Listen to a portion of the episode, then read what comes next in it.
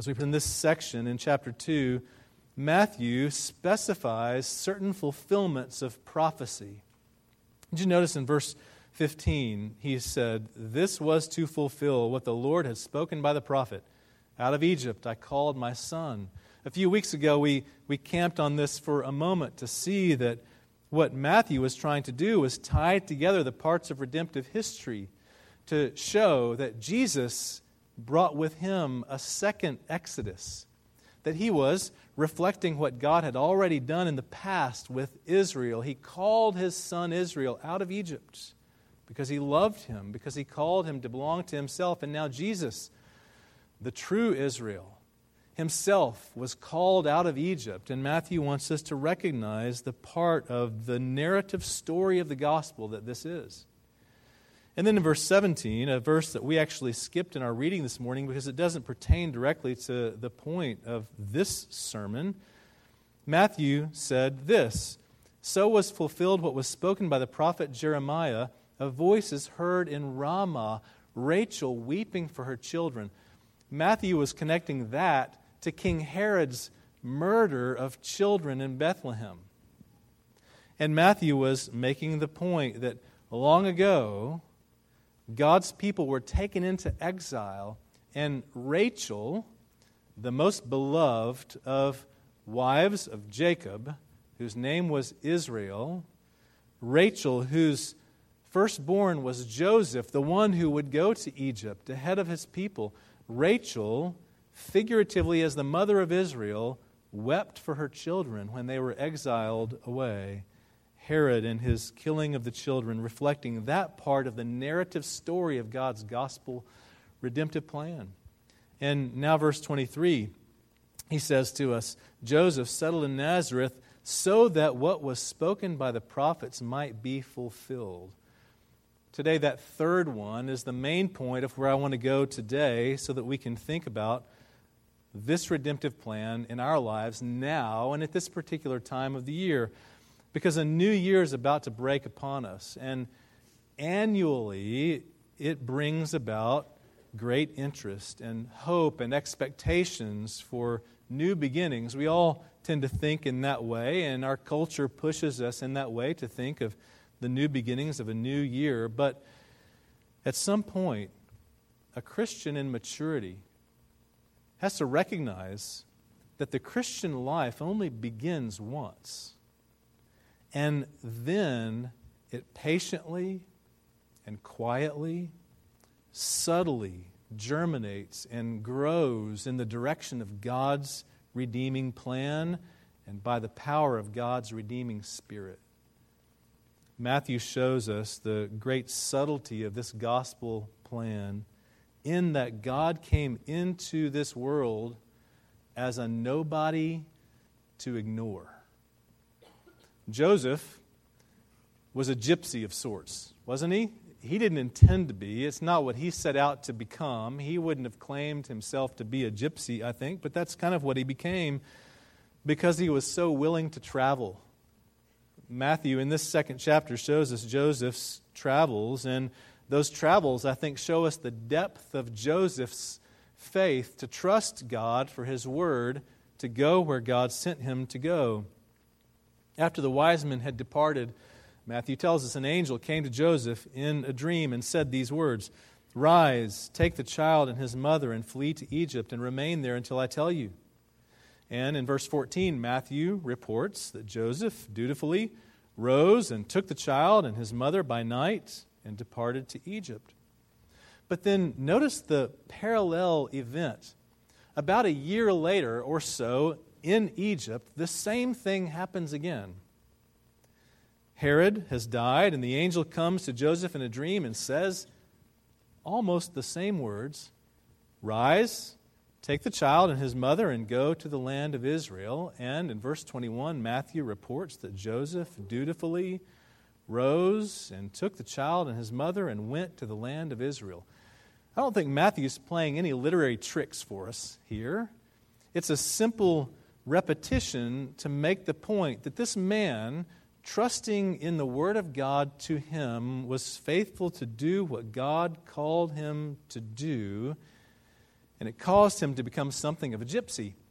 Have you ever asked someone whom you've met and you're trying to get to know in all the small talk of the normal conversation we have?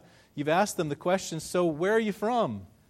And they've responded with the answer, It's complicated. Maybe some of you have that as your answer when people ask that. Maybe you came from a military family, or maybe sometimes a pastor's family. Sometimes they're from around about in different sorts of places, and that can be a hard question to answer. Sometimes their answer might be something like Joseph's or Jesus, who would have said something about, My parents began in Nazareth. That's where they became engaged to be married, but then circumstances arose. The, the government called for a census, and they had to go to my father's family's hometown, Bethlehem, and that's where I was born, Bethlehem. And I spent some time there in Bethlehem, but then other circumstances arose, government driven, and caused us to move to Egypt, where we were for a year or two.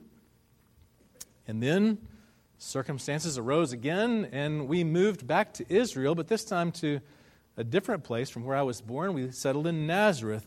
Where am I from? Well, sort of Nazareth by way of Bethlehem and Egypt. And it's a paper trail that Matthew is very eager to document for us because it demonstrates, for the sake of the narrative story of the gospel, just exactly who this Jesus is. But in the eyes of the world, he's a nobody a nobody to ignore. Joseph returned his family to Israel. The story is there before you, and the threat remained somewhat. Herod is now gone, but Herod had left his kingdom to three of his sons. He divided it among them, and Herod was a murderous, evil man, as we've seen before, and the murderous, evil spirit passed along to his son Archelaus, who now reigned in Judea. And Matthew knew the nature of this Archelaus and warned in another dream. He withdrew to the district of Galilee and went to live in a city called Nazareth. Luke tells us that Nazareth is where Joseph and Mary had begun together. Matthew doesn't tell us that. He tells us they went to live in this city called Nazareth. And Nazareth was a small town. It was a, a town of maybe 500 or so nobodies. A nobody place in a nobody town, and it was north of Jerusalem in Galilee, in the region of Galilee, up north, far and away from the hub of the cultural life of Israel. It was a town kind of like you might think of cities around Dallas, where maybe you've traveled through, Wills Point, maybe, or Glen Rose, or even Ranger, Texas, somewhere sort of out west of here. Little hamlets where the world just passes by and doesn't take much notice. Good folks doing nothing that really matters. That was Nazareth. And there the boy Jesus grew in wisdom and stature and favor with God and man. You know, we don't know much, if anything, really, about the childhood of Jesus, about, about his years as a boy in Nazareth. We really don't know anything about his youth. Luke, of course, tells us the story of 12 year old Jesus traveling to Jerusalem with his family for the Passover feast and staying behind as the crowd on its way back to Nazareth traveled out of the city a day's travel before his parents realized that Jesus, their 12 year old, wasn't among the crowd with the cousins and such. And so they returned to Jerusalem. You know the story. They returned there to find him, and there they found him in the temple, talking with the the priests and the scribes, the teachers of the law, talking with the religious people about matters of the temple, a 12 year old, and they marveled at how much he understood about what they had to say, about what he had to say. Surely he had great questions for them.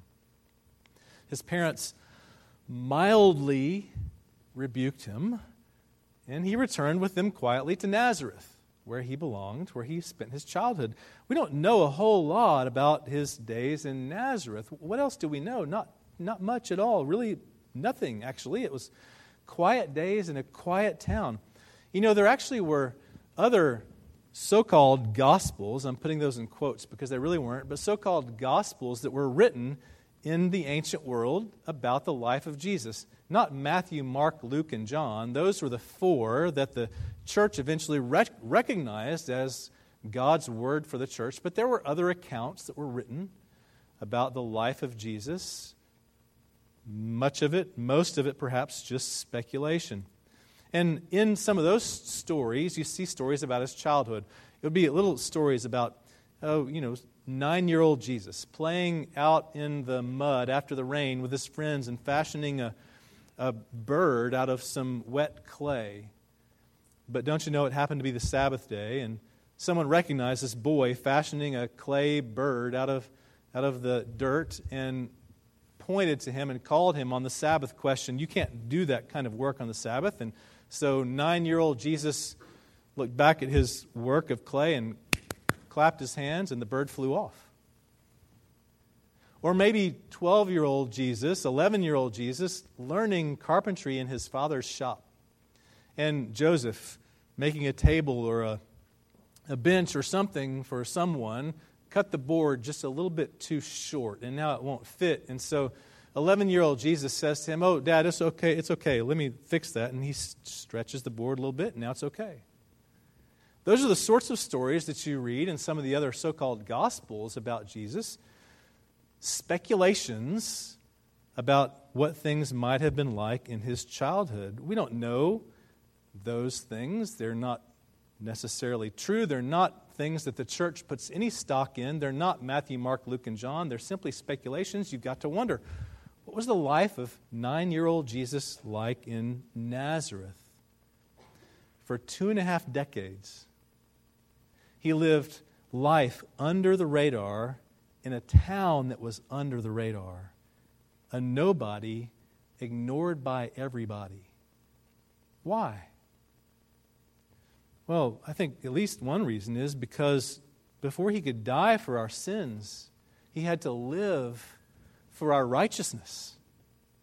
As an adult, Jesus would often tell his disciples, you know, he would do this tell no one about what I've done here because my time has not yet come. Or when he would heal someone or work a miracle that would marvel people before him, he would say to them, Tell no one about this. Sometimes they would violate that and go and tell anyway. Tell no one about this. My time has not yet come because he had the work of righteousness to do on our behalf. And he needed the subtle cover of, of obscurity to do it because a righteous person attracts attention. A righteous person draws the eyes of an unrighteous world because their life is so distinct. Sometimes the most important works flourish best under the cover of obscurity. New Year's comes for us as a season of the year, and, and every year I feel like we as Americans and, and as American Christians, we begin to put on a big event mentality about New Year's, we begin to assume, well, this year I'm going to do things right. This year I'm going to start all over again, and I'm going to adopt a program or set up a system or follow a plan, and we make a big deal about whatever it is that's going to make things right. We have a big event mentality, and we get caught up in the worldly pomp, and we forget about the subtlety, about the daily ordinary obscurity of simply being a Christian, of simply living in faithfulness in the little things of the day, of simply trusting the Lord for the big and scary things, and of simply resting in Jesus for the past ugly things. It's so subtle, the gospel is, that it's easy for the world to ignore it, and so we sometimes ignore it. But there were no pep rallies for Jesus. There were no big events, no debutantes, no attention grabbing red carpet walks for him out of Nazareth. Because, well, as the disciples would say, nothing good comes from Nazareth. What is there to celebrate there? Jesus, rather, would have said, I've come in weakness, I've come in the subtlety of nobodiness in order to save those who know they are weak in order to save those who know they also are, because of the fall, nobodies. So Matthew makes it clear though, that even as this one came as a nobody, easy to ignore, he was much, much more than that. He was also a Nazarene to redeem. Now, Philip was one of the disciples early on who, who came to Jesus, or Jesus called him to follow him. John accounts for it in his gospel account. And Philip is intrigued by Jesus and begins to believe and follow him. Philip goes and finds his friend Nathanael, and he says to Nathanael, a faithful Jew, Nathanael, come along, we've found the Messiah. We've found the one about whom Moses and the prophets wrote. Jesus of Nazareth, the, the carpenter's son, he says to him. And Nathanael knew better. At the time, last names were not part of the deal. But you had a first name, but not a last name. Jesus didn't have, he wasn't named Jesus Smith. He didn't have a last name. He was known by his associations. He was Jesus of Nazareth, Jesus the carpenter's son. And Nathanael knew something about this. And so Nathanael responded to Philip. He said, What do you mean, Nazareth, Philip? Messiah and Nazareth, you can't put those two things together because nothing good comes from Nazareth. It was widely known among the Jews that the Messiah was to come from Bethlehem, from a, a, suburb just south of Jerusalem, just, just outside of the big city, from Bethlehem. In fact, you remember Herod's consultation with the priests and the scribes in the temple when the wise men came asking suspicious questions about a king born to the Jews. Herod gathered together the religious ones who would know such things and asked them, where is this Messiah supposed to be born? And you remember what they said? They were quick together to agree and quote from Micah Oh, Bethlehem, that's the place. Bethlehem is the place where this one is to be born. They all knew that he was to come from Bethlehem, not from Galilee, not from the region north of Jerusalem, and certainly not from a place like Nazareth. But Matthew gives a subtle hint in explaining why Joseph returned to Nazareth. He said this so that what was spoken by the prophets might be fulfilled, that he would be called a Nazarene. All right, that's that third prophecy that Matthew fulfills in this short section of Scripture.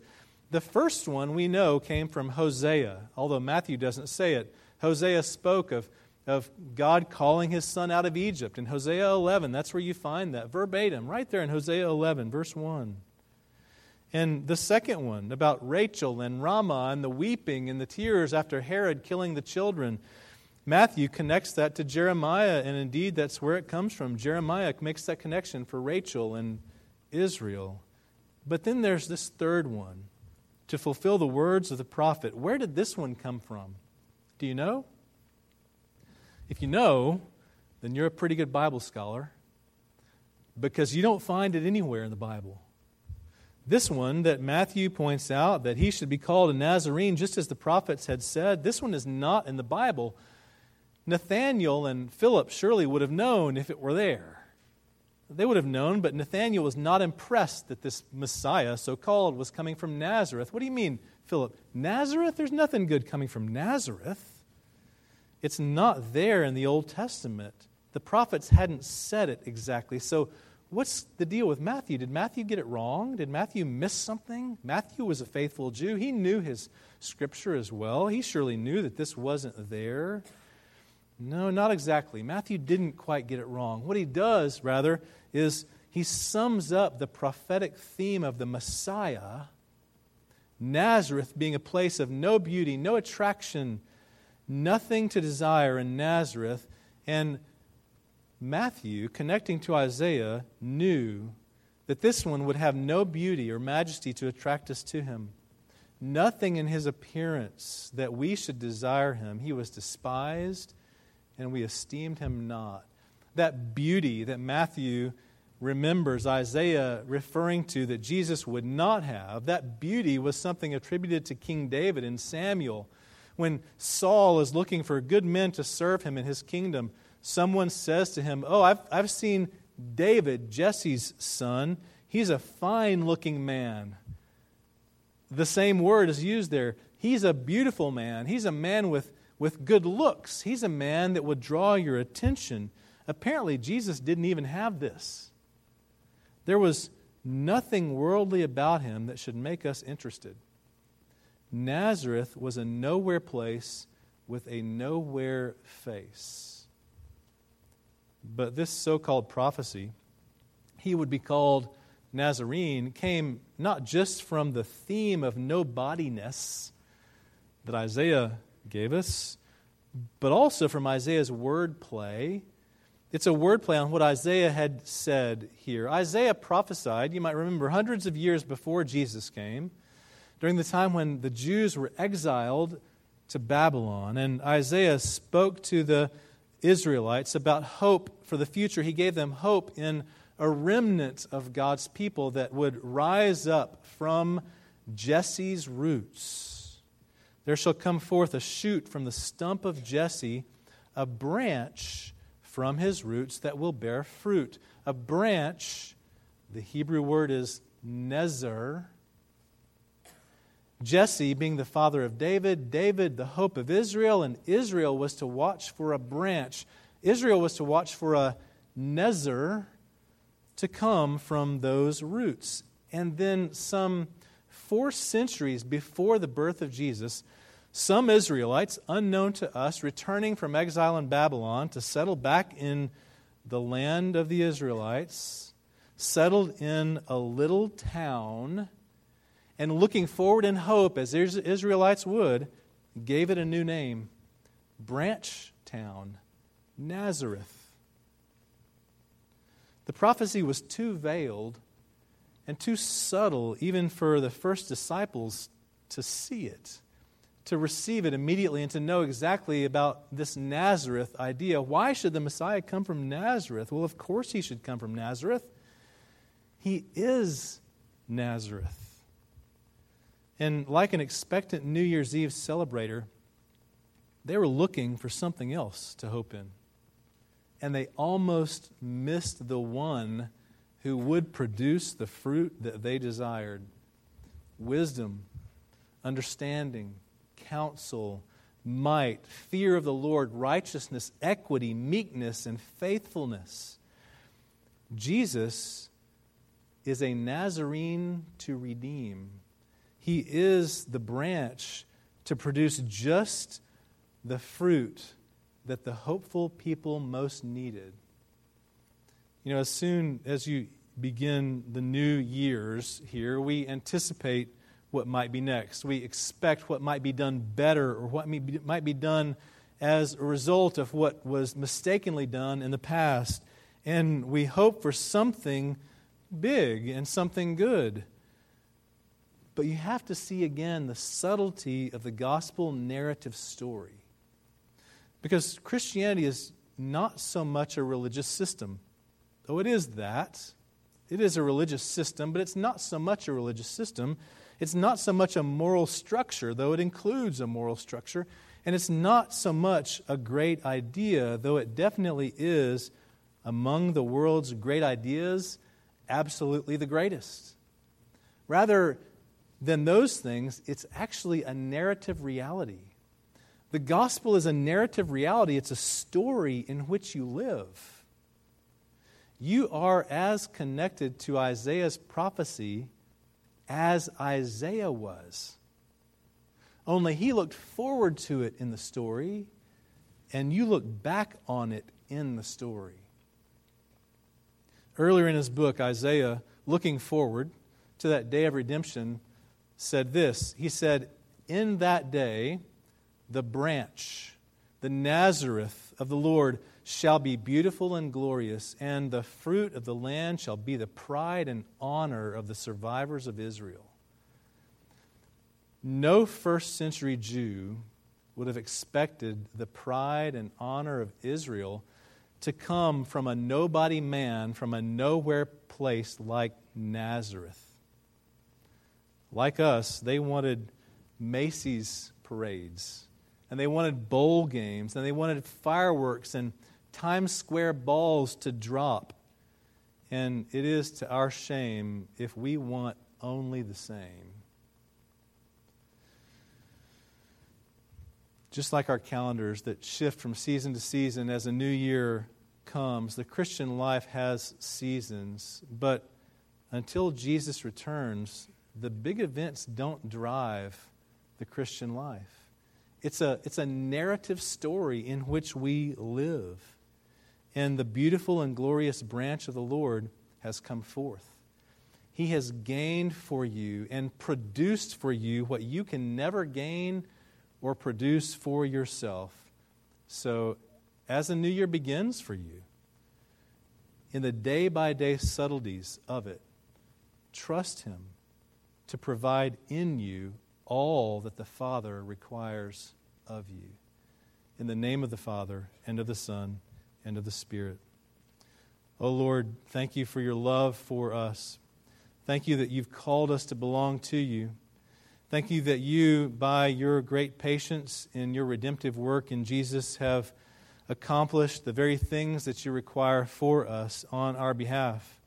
And we pray, Lord, that as we enter into a new year, that you would enable us to look to you in faith, to trust you yet again afresh, to believe, even because of the subtleties of your gospel, that we would trust that you are at work in the daily faithfulness of your means of grace to cause us to grow in Jesus' likeness. We pray in his name. Amen.